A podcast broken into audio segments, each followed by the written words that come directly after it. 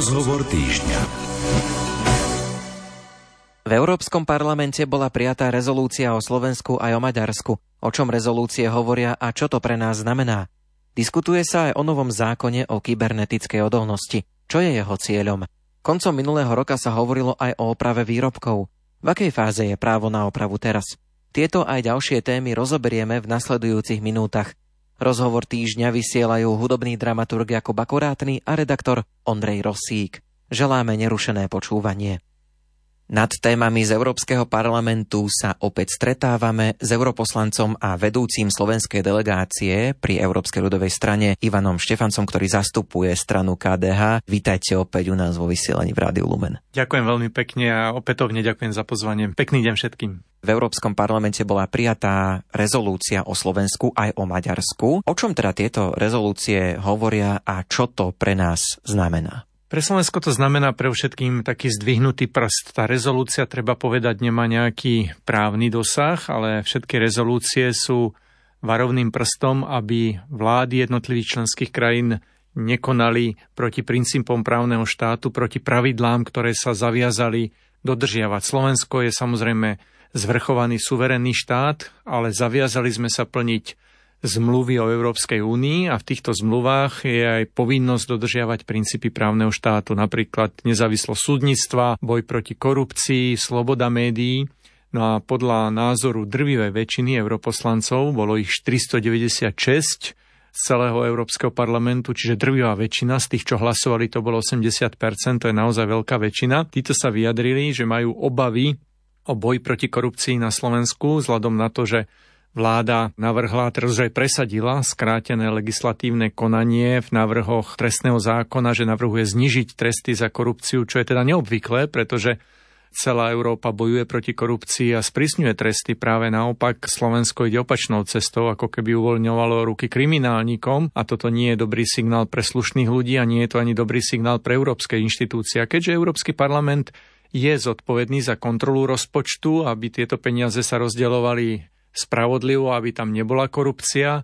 Samozrejme, nás to všetkých zaujíma, pretože Europarlament bol na začiatku kaos polnospodárstve, kde sa prišlo po kontrolách na veľké rozkradanie, napríklad len v kauze dobytkár, boli zdokumentované úplatky cez 10 miliónov eur. A tieto prípady rieši špeciálna prokuratúra, takže keď sa má táto kľúčová protikorupčná inštitúcia rušiť, samozrejme nepozerá sa na to ľahko. A drvá väčšina europoslancov povedalo, že takto nie. Samozrejme sú tu aj obavy o slobodu médií, najmä s návrhmi na reštrukturalizáciu RTVS, a s tým, že premiér dáva informácie len vybraným médiám, nepozýva všetkých na tlačovky, dokonca štyrom médiám zakázal vstup a nedáva informácie. To takisto nie je v poriadku so slobodou médií. No a takisto si všimli kolegovia europoslanci aj výroky pána premiéra na adresu študenta, takže aj toto bolo obsahom rezolúcie. A v konečnom dôsledku, vždy keď sa hovorí o novinároch, treba povedať, že parlament je veľmi citlivý na slobodu médií a bola spomenutá aj situácia ešte okolo stále nedoriešenej vraždy Jana Kuciaka Martiny Kušnírovej. A svojím spôsobom bola vzdaná opäť úcta Jánovi Kuciakovi, ktorý má svoju pamiatku navždy už aj v Európskom parlamente, lebo je po ňom pomenovaná stáž pre mladých novinárov. Čiže Suma sumárum táto rezolúcia bola zdvihnutým prstom, aby to slovenská vláda nerobila, lebo to môže mať ďalšie dôsledky. Bolo to také varovanie, ale myslím si, že veľmi jasné, ktoré spolu s vyjadrením Európskej komisie a s vyjadrením Európskej prokuratúry sú spolu veľmi tri jasné signály, že boj proti korupcii na Slovensku sa nielenže podceňuje, ale ako keby zhoršuje a tieto návrhy by umožnili ľahší život kriminálnikom, zločincom, aj tým, čo sú vyšetrovaní, pretože tento návrh je evidentne šitý na tzv. ich ľudí, na ľudí, ktorí sú vyšetrovaní v spojitosti s Robertom Ficom a jeho okolím, či už sú to samozrejme ľudia ako Marian Kočner, Tibor Gašpar, ex-ministri Žiga, Kažimír a ďalší. Samozrejme, že je to veľmi citlivo vnímané, pretože meter musí byť rovnaký, pred spravodlivosťou musia byť všetci občania rovní a táto úprava robí presne opak. Preto táto rezolúcia a preto, aby sme strážili európske peniaze, ktorých čistota a rozdeľovanie teraz sú v ohrození. Prijata bola aj rezolúcia o Maďarsku. Situácia v Maďarsku stále tiež nie je úplne v poriadku, preto Maďari majú zadržaných 20 miliard eur z plánu obnovy, pretože ešte stále neprijali všetky protikorupčné opatrenia, ktoré boli navrhované na ktoré upozorňovala Európska komisia a kontroluje ich Európsky parlament. Je tomu aj tak preto, lebo ešte stále nefunguje úplne sloboda médií a ani akademická sloboda, takže Maďari neurobili úplne všetky opatrenia, preto to majú zadržané.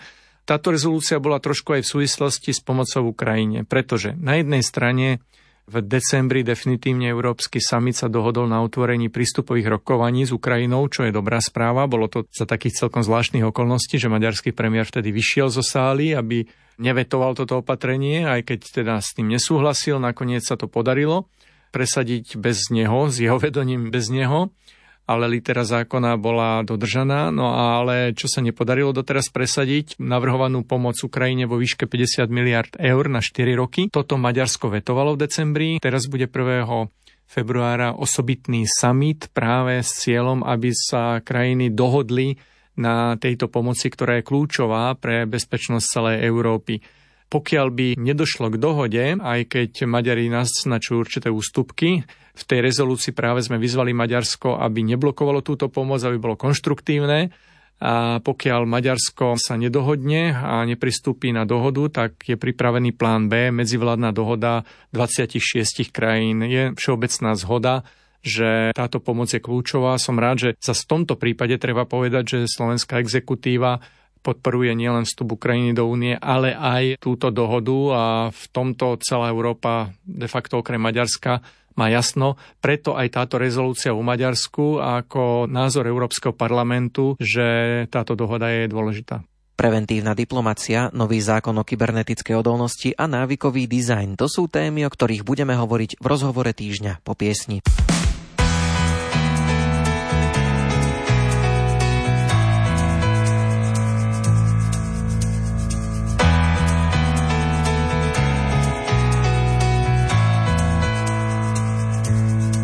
Dni plynú rýchlejšie, jak piesok v hodinách, každý sa ženie, no aj tak nestíha.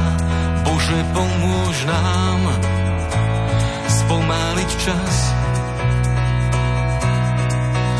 Bože, pomôž nám spomáliť nás.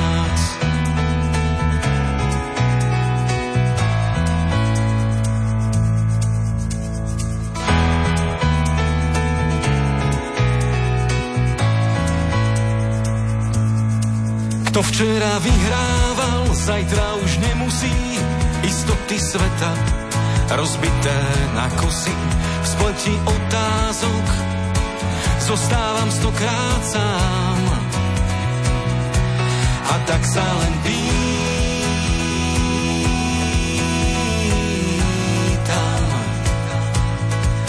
jak svietiť tam, kde víťazí pícha keď radosť utícha.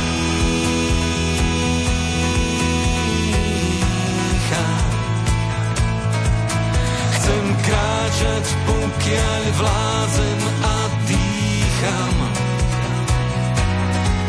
Dni plynú rýchlejšie, jak piesok v hodinách a všetko márne nás denne objíma. Bože, pomôž nám vrátiť sa včas Bože, pomôž nám späť cestu nájsť. Absurdné vojny zbraňou sú slova, vyzlečú priateľa, pravda je holá. Šťastie nenájdeš v nešťastí iného. A tak sa len svietiť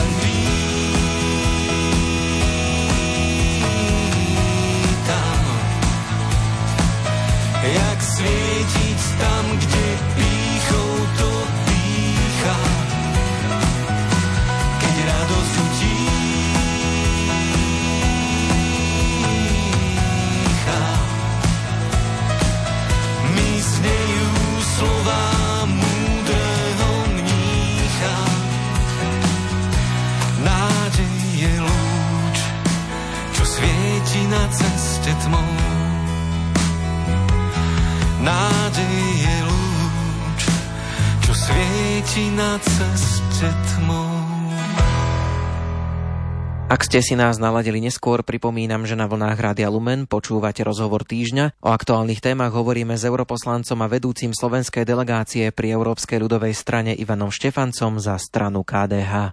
V Európskom parlamente ste tento mesiac hovorili aj o preventívnej diplomácii. O čo teda ide a ako môže byť tento nástroj aj v budúcnosti vylepšený? Preventívna diplomácia je stále dôležitejšia, keď vidíme, čo sa deje vo svete. Žijeme vo veľmi nepokojnej dobe. Či je to ruská invázia na Ukrajine, či je to momentálne boj medzi Izraelom a Hamasom, či je to tlak Číny na Tajván. Stále vidíme nielen bohužiaľ vojny, ale aj vojnové hrozby, ktorým by sme mali predchádzať. A úlohou preventívnej diplomácie je predchádzať takýmto vojnovým konfliktom, aby sme zabezpečili mier, aby ľudia žili slobodne a mohli naplňať svoje sny bez hrôz vojny. Jedným z nástrojov preventívnej diplomácie, okrem toho, čo robia diplomati, tak je podľa môjho názoru veľmi dôležitý nástroj a to je medzináboženský dialog. To sa snažíme presadzovať aj na pôde Európskeho parlamentu. Mali sme teraz už 25. ročník takého medzináboženského stretnutia, kde sme práve ako katolíci zdvihli tento návrh zo zeme a zdvihli tak povediac túto zástavu medzináboženského dialógu, oslovili aj ďalšie náboženstva. Komunikujeme nielen s protestantmi a ortodoxnými veriacimi, komunikujeme s židmi, moslimami, komunikujeme s ľuďmi rôzneho význania, aj s duchovnými a hľadáme spoločný základ práve v tomto medzináboženskom dialógu, spoločné porozumenie, ktoré nás spája a nerozdeluje. A toto spájanie je v tom, že všetci si želáme žiť v miery. Snažíme sa práve takýmto spôsobom predchádzať vojnovým konfliktom a považujem to za veľmi dôležitý nástroj, aby sme všetci ľudia vo verejnej sfére nekonali len cez oficiálne diplomatické kanály, ale aby sme zahrnuli čo najširšiu spoločnosť, čiže nielen cirkev, ale aj akademickú obec, aj zamestnávateľov, zamestnancov, každého, komu záleží na miery vo svete, aby sa zúčastnil tohto procesu, pretože vidíme, že nežijeme v jednoduchej dobe a o to viac tá preventívna diplomácia je dôležitejšia. Pracujete aj na novom zákone o kybernetickej odolnosti. Čo je jeho cieľom? Čo si pod tým môžeme predstaviť? Jednou z veľkých tém je téma digitalizácie, digitálnej bezpečnosti a kybernetická bezpečnosť je kľúčová. Keď hovoríme o kybernetickej bezpečnosti, tak by sme si mali predstaviť to, že keď zapneme počítač alebo mobil, musíme si byť istí, že nám naše údaje nikto neukradne, že keď niekomu voláme, tak niekto iný to nebude odpočúvať, že keď zadáme údaje na nejakú stránku internetovú, tak niekto iný ich neukradne a nebudú zneužité. Ďalej kybernetická bezpečnosť je aj to, že keď máme svoje peniaze v banke, tak nám ich nejakým kyberútokom zlodeji neukradnú. Proste stále viac a viac používame digitálne technológie a preto je dôležité, aby sme ich používali bezpečne a aby boli naše údaje, naše peniaze a aj všetky naše informácie chránené. A preto slúži balík opatrení. Jedným z nich je práve zabezpečenie bezpečnostných kybernetických softvérov, aby sa inštalovali automaticky napríklad do našich mobilov, ale oddelenie od funkčných aktualizácií, aby neboli súčasťou zbytočne každej platformy a každej inštalácie, ale aby boli oddelenie, ale pritom chránili naše mobily, notebooky, naše komunikácie medzi priateľmi alebo s ľuďmi, s ktorými komunikujeme. To je prístup, ktorý sme zvolili a ktorý nám má pomôcť ochrániť naše údaje, peniaze, informácie a verím, že táto téma, ktorá je stále dôležitejšia, bude aj ocenená spoločnosti občanmi, lebo sme svedkami stále väčších a väčších útokov na naše údaje. Sme svedkami toho, že kybernetická bezpečnosť bude stále dôležitejšou témou. V digitálnom priestore ostávame, pretože sledujete aj tému návykového dizajnu. Čo si pod tým môžeme predstaviť a v čom teda sú rizika návykového dizajnu? Navykový dizajn znamená, že niekto nás núti, aby sme strávili na internete viac času, než je potrebné. Internet je samozrejme veľmi dôležitým zdrojom informácií, vzdelávania, zábavy, ale internet môže byť niekedy aj škodlivý, pokiaľ na ňom strávime viac času, než je potrebné. A vidíme to najmä u mladej generácie, že niekedy trávia viac času, než je potrebné na internete a k tomu ich vedú práve tieto návykové dizajny platformiem, že sú na internete, snažia sa získať nejakú informáciu aj my všetci a zrazu nám vyskočí nejaké video, ktoré sa nám začne prehrávať a pritom ho nemáme záujem.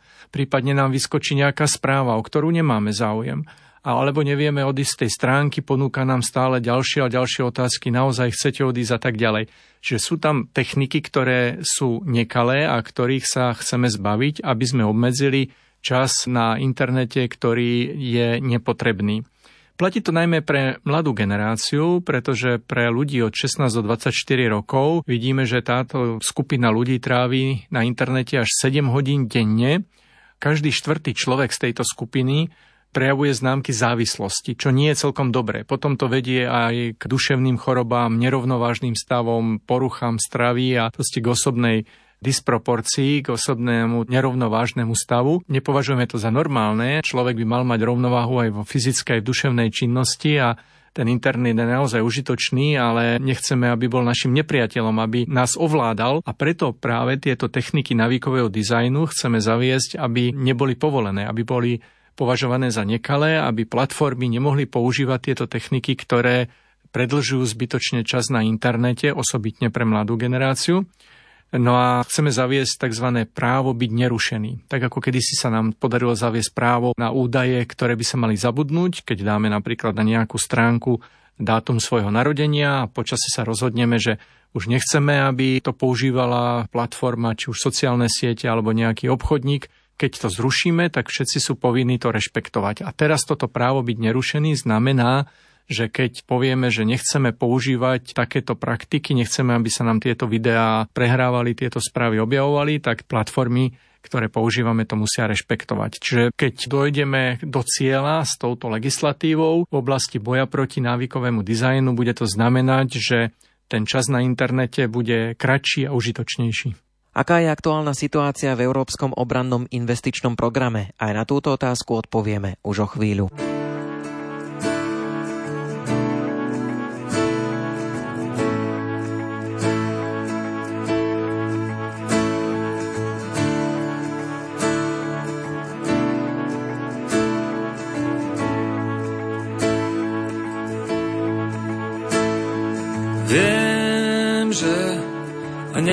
Nenájdené veci sa mi strácajú. Stále, keď sú Vianoce, ja v hlave mám vždy júl. Cítim, a keď mám ísť na sever, tak letím na juh.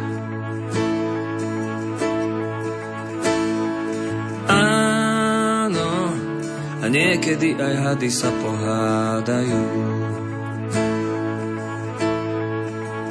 Tak sa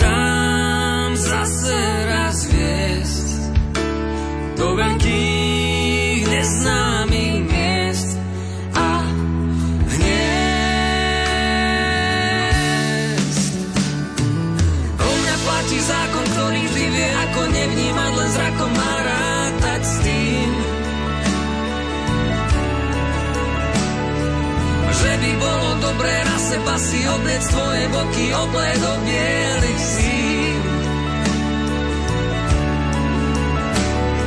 A u mňa platí zákon, čo mám, to dám, aj keď nič nevlastním.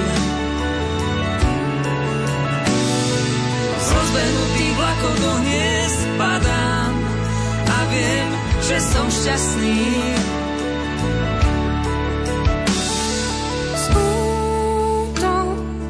Zasypané sny sa mi vynárajú.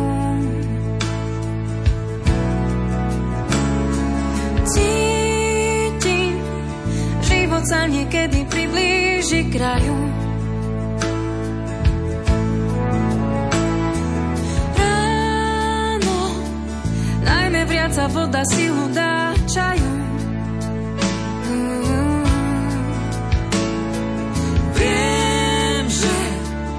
keď sa vrabce veľké zajú krákajú.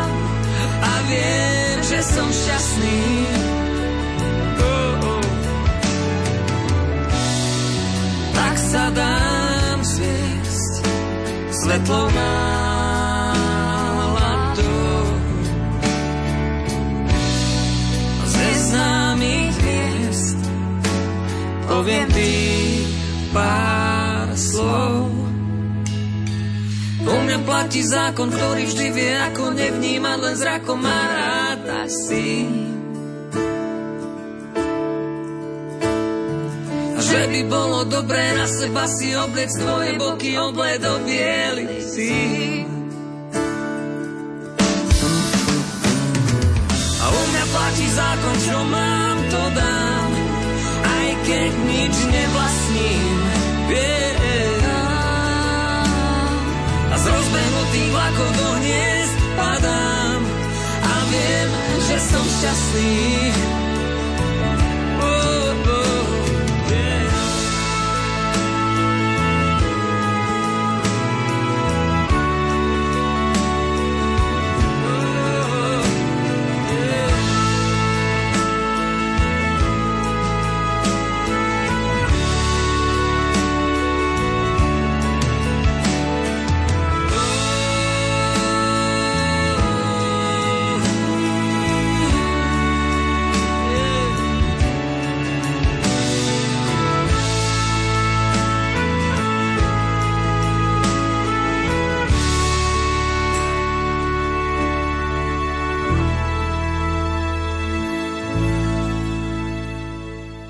V relácii Rozhovor týždňa na vlnách Rádia Lumen sa vedujeme aktuálnym témam z Európskeho parlamentu. Mojím hostom je europoslanec a vedúci slovenskej delegácie pri Európskej ľudovej strane Ivan Štefanec za stranu KDH.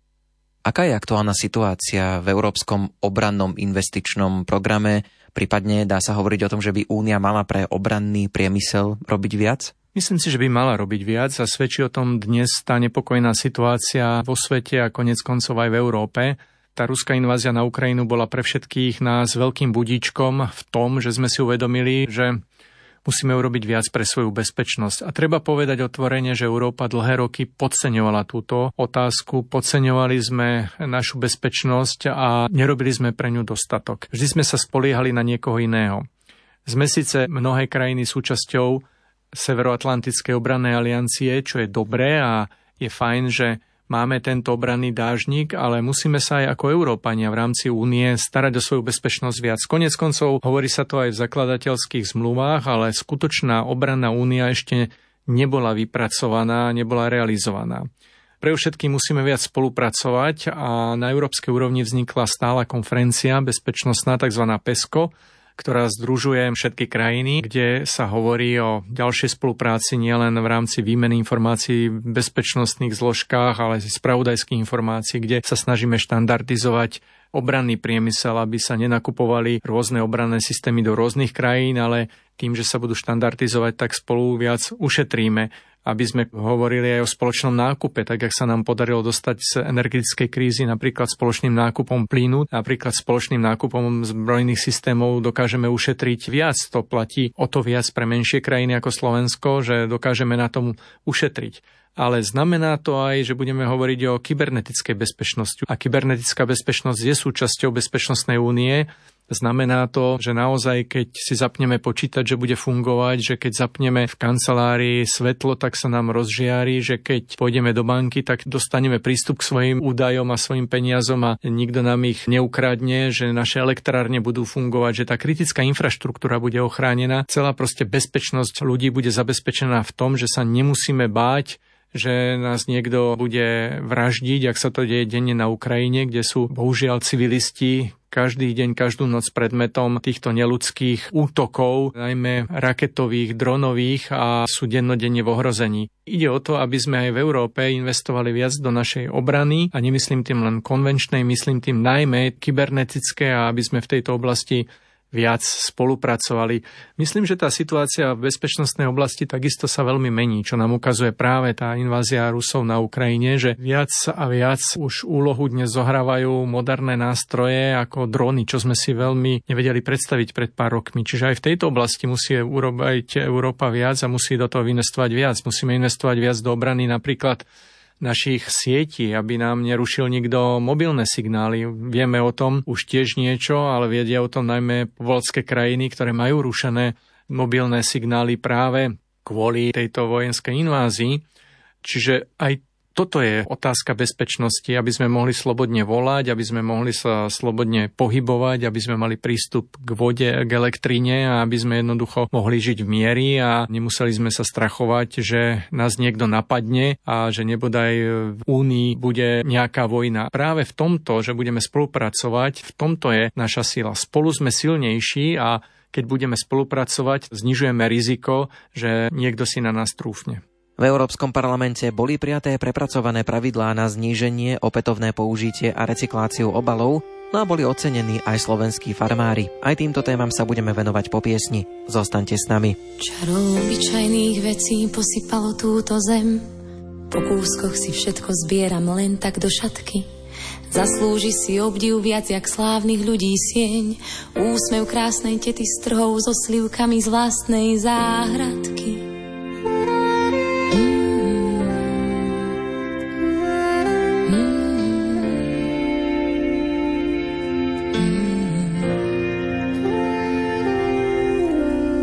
Smelý výstup strmou skalou a odhodlaný krok je pohárom vody smedným ústam podaný. Čerstvý vzduch je balzam našich tiel a myšlienok. Nič na tomto svete nevie tomu zabrániť. To tie majestátne hory a tie vrchy neoblomné zanechali stopy vo mne. Kvety s pivonkami koncert začína, keď ich dievča od radosti vie vo veniec. Boh nám stvoril lúky, aby vôňu dali nám, daroval nám život, aby spoznali sme, čo je ľúbenie.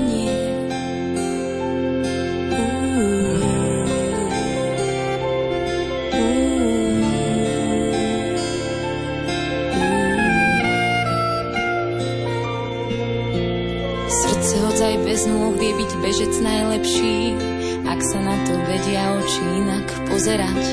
Slovo od priateľa oveľa viac poteší, keď sa naša cesta chybným smerom uberá, to tie usmievavé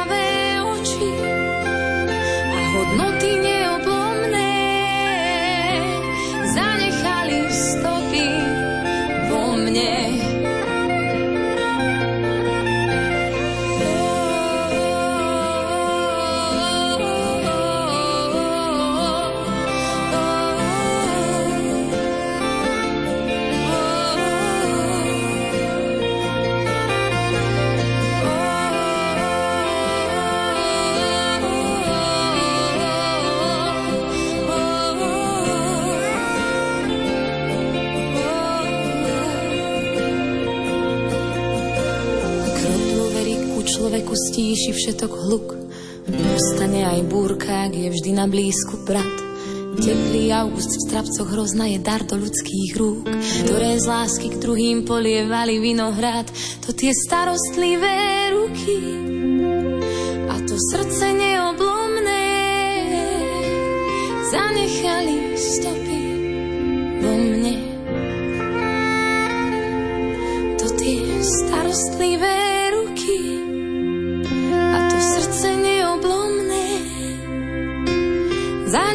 zanechali stopy, zanechali stopy, zanechali vo mne.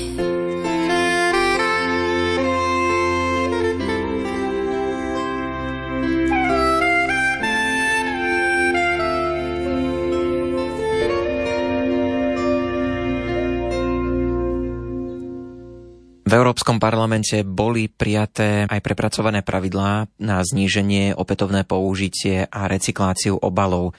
Čo sa teda mení a čo opäť toto prinesie aj bežným občanom? Tieto nové pravidla znamenajú, že budeme používať menej jednorázových obalov a že tie obaly jednoducho budeme viac vracať, že budeme ich viac recyklovať a postupne sa stanú súčasťou aj výrobného procesu, že z tých odpadov sa stane surovina, ktorá bude vstupom do ďalšieho výrobného procesu a celá tá myšlienka recyklovateľnej ekonomiky bude realizovateľná, že z odpadu sa stane surovina a tým pádom bude menej odpadu na skládkach, bude menej odpadu v našich spalovniach, bude lepšie chránené životné prostredie. Čiže toto je zmysel celej tejto odpadovej legislatívy, lepšie ochrániť životné prostredie a lepšie zabezpečiť, aby sme mali menej jednorázových odpadov. Súvisí to takisto s zákazom jednorázových plastov, ktoré sme nedávno prijali. Je to pomerne tiež revolučný posun, aby sme nemali na našich lúkach a v našich vodách plasty, ktoré každý len tak zahadzuje. Je dôležité práve ísť cestou zálohovania. V tomto je Slovensko dobrým príkladom. Sme ďalej aj oproti krajinám,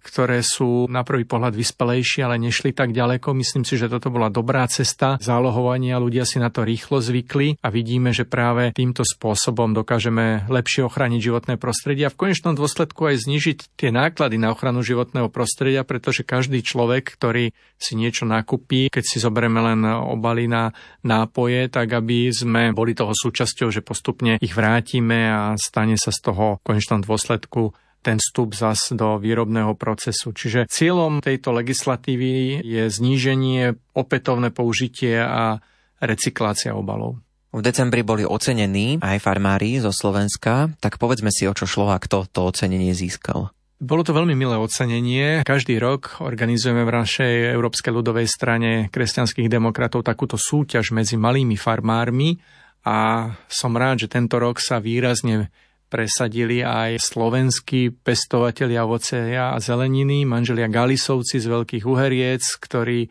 ak nás počúvajú, týmto im takisto veľmi pekne pozdravujem. Strávili sme spolu veľmi príjemný čas v Bruseli. Sú to milí ľudia, hlavne poctiví, statoční pestovatelia ovocnej a zeleniny, ktorí si založili malú rodinnú farmu a som rád, že som mohol trošku im pomôcť k tomu, že sa aj tento ich projekt presadil na európskej úrovni a boli ocenení ako jedni z výťazov práve súťaže malých farmárov. Je to veľké morálne pozbudenie nielen pre nich, ale aj pre ďalších malých farmárov na Slovensku, ktorí nemajú jednoduchý život, ale poctivou drobnou prácou prinášajú nám čerstvé ovoci a zeleninu na náš stôl a dlhodobo dokazujú, že práca poctivá prináša výsledky. Takže v tejto súťaži budeme pokračovať. Je to každoročná naša aktivita a myslím si, že dodatočný sekundárny efekt týchto aktivít je, že malí farmári sa môžu stretnúť medzi sebou a vymenia si spolu skúsenosti. Bol som toho svetkom takisto, keď sme spolu s Galisovcami sa stretli s českými kolegami a tie nápady, ktoré vzýšli z tohto stretnutia, boli úžasné, že navzájom si vymenili skúsenosti, potom sme sa spolu rozprávali aj s Rakúšanmi, s ďalšími farmármi a každý sa niečo naučil. Viete, v tom je aj tá sila, že si môžeme vymieňať skúsenosti a pre všetkým, že sme mohli vytvoriť miesto a platformu pre výmenu skúsenosti týchto ľudí, ktorí týmto spôsobom sa môžu opäť niečo naučiť a zdokonaliť ešte svoje podnikanie. V záverečnej časti rozhovoru týždňa rozoberieme právo na opravu výrobkov a zníženie regulačnej záťaže.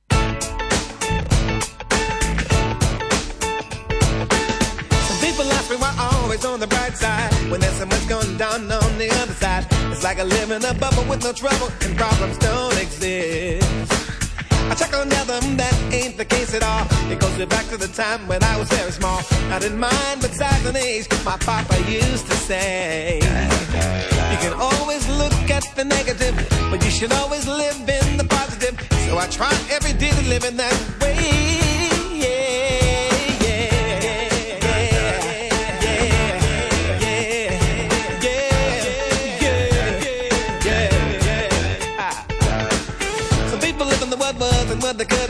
As opposed to living in what is and how much they can, and be the first to complain about nothing in life going their way. The attitude is that I can't do nothing about, and they're happy with just breathing in and out. The ones that when you say let's go make a difference, they'll say nah, that's okay. So I don't waste time on the trip side, cause I do know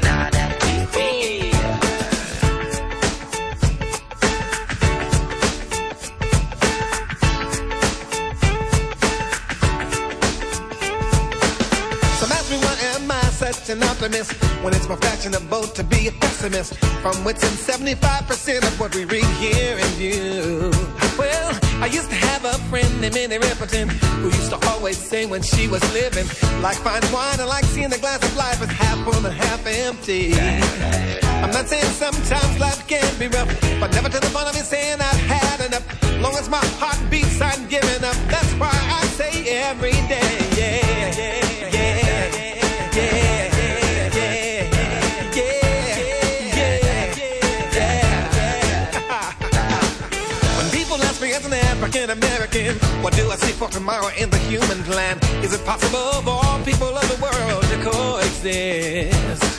I say unity is only as big as our vision, and if it's now strive to expand beyond the horizon. But truly, there's must guide us through the ills of society that stand in our way. So if the road is to harmony, be with the car. But if it's about discord, don't take the ride at all. Cause the world vision I see is the one we for everybody.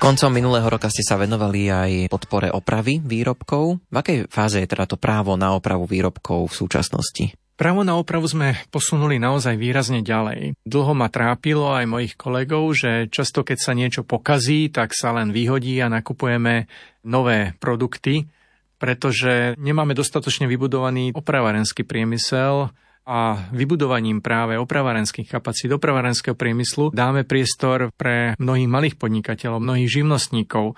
A musím povedať, že to tu bolo. Mnohí pamätníci si určite pamätajú, že tie opravárenské dielničky boli vybudované a chceli by sme sa k tomu vrátiť.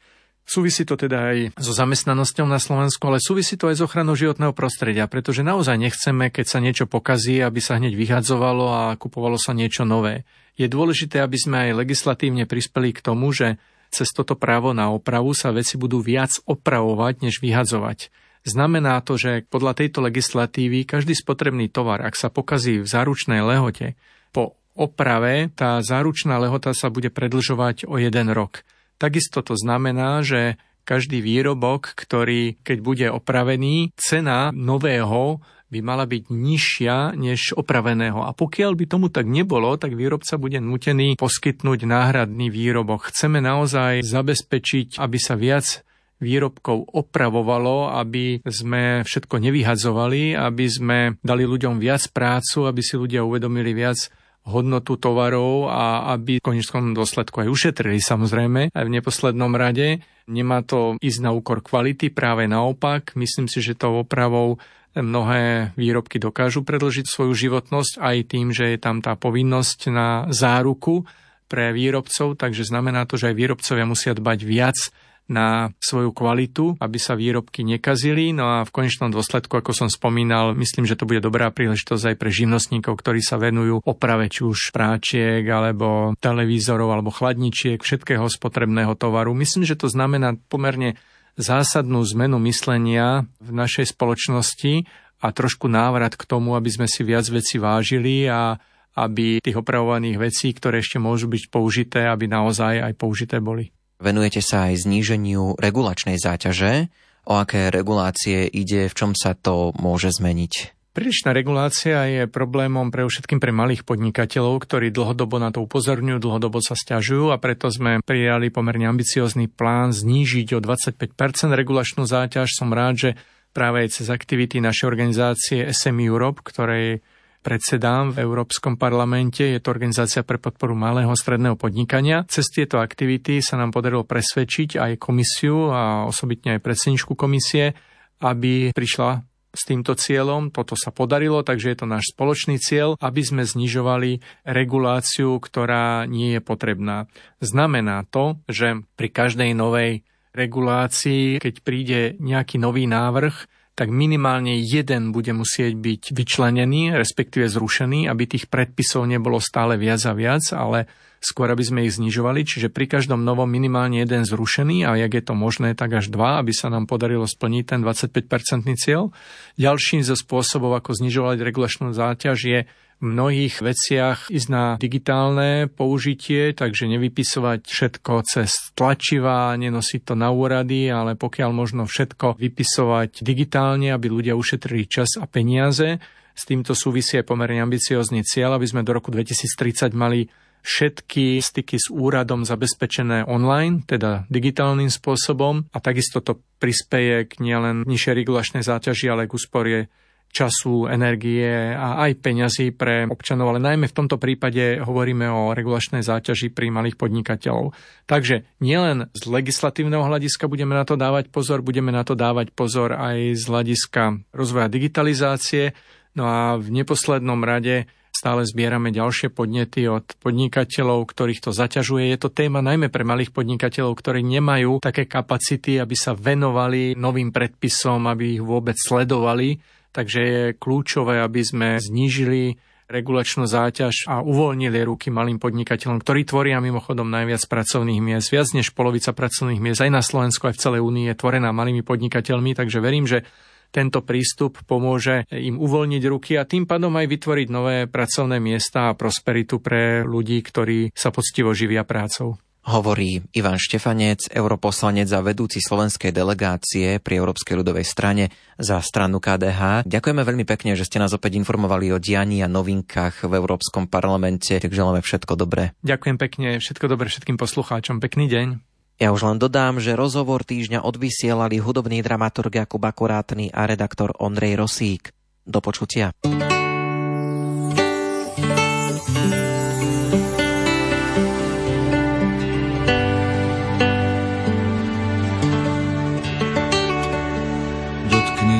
Prosím, Bože našich synov, keď sa im lepí smola na pety. Nech dozrievajú ako mladé víno, nech splnia všetko, čo im určíš Ty. Dotkni sa, Bože, našich dcer a zaodej ich ľaliami aby si našli správny smer, aby z nich boli dobré mamy. Aby si našli správny smer, aby z nich boli dobré mamy. Dotkni sa prosím, Bože našich otcov, dotkni rúk, ktoré zdobia mozole, a v časoch zlých im pomôž svojou mocou, aby bol chlebík vždycky na stole. Dotkni sa, Bože, našich mám, nech ľúbia ako tvoja mama. Ty cez ich dlane dietky chráň, požehnaj, Pane, takým dlaniam. Ty cez ich dlane dietky chráň, Požehnaj, Pane, takým dlaniam. Dotkni sa ľudí, ktorí píšu zákon, vtedy, keď pravda príliš nevonia. A všetkých politikov k sebe nakloň, nech šíria pravdu tvojho zákona. Dotkni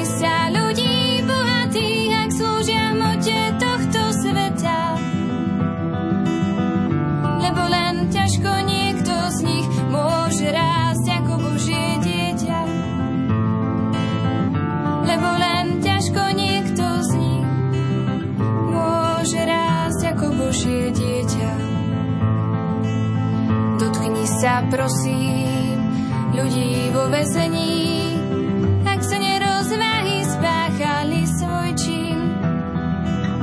Koľký z nás budú právom odsúdení, keď prídeš ty svet súdiť z jeho vín.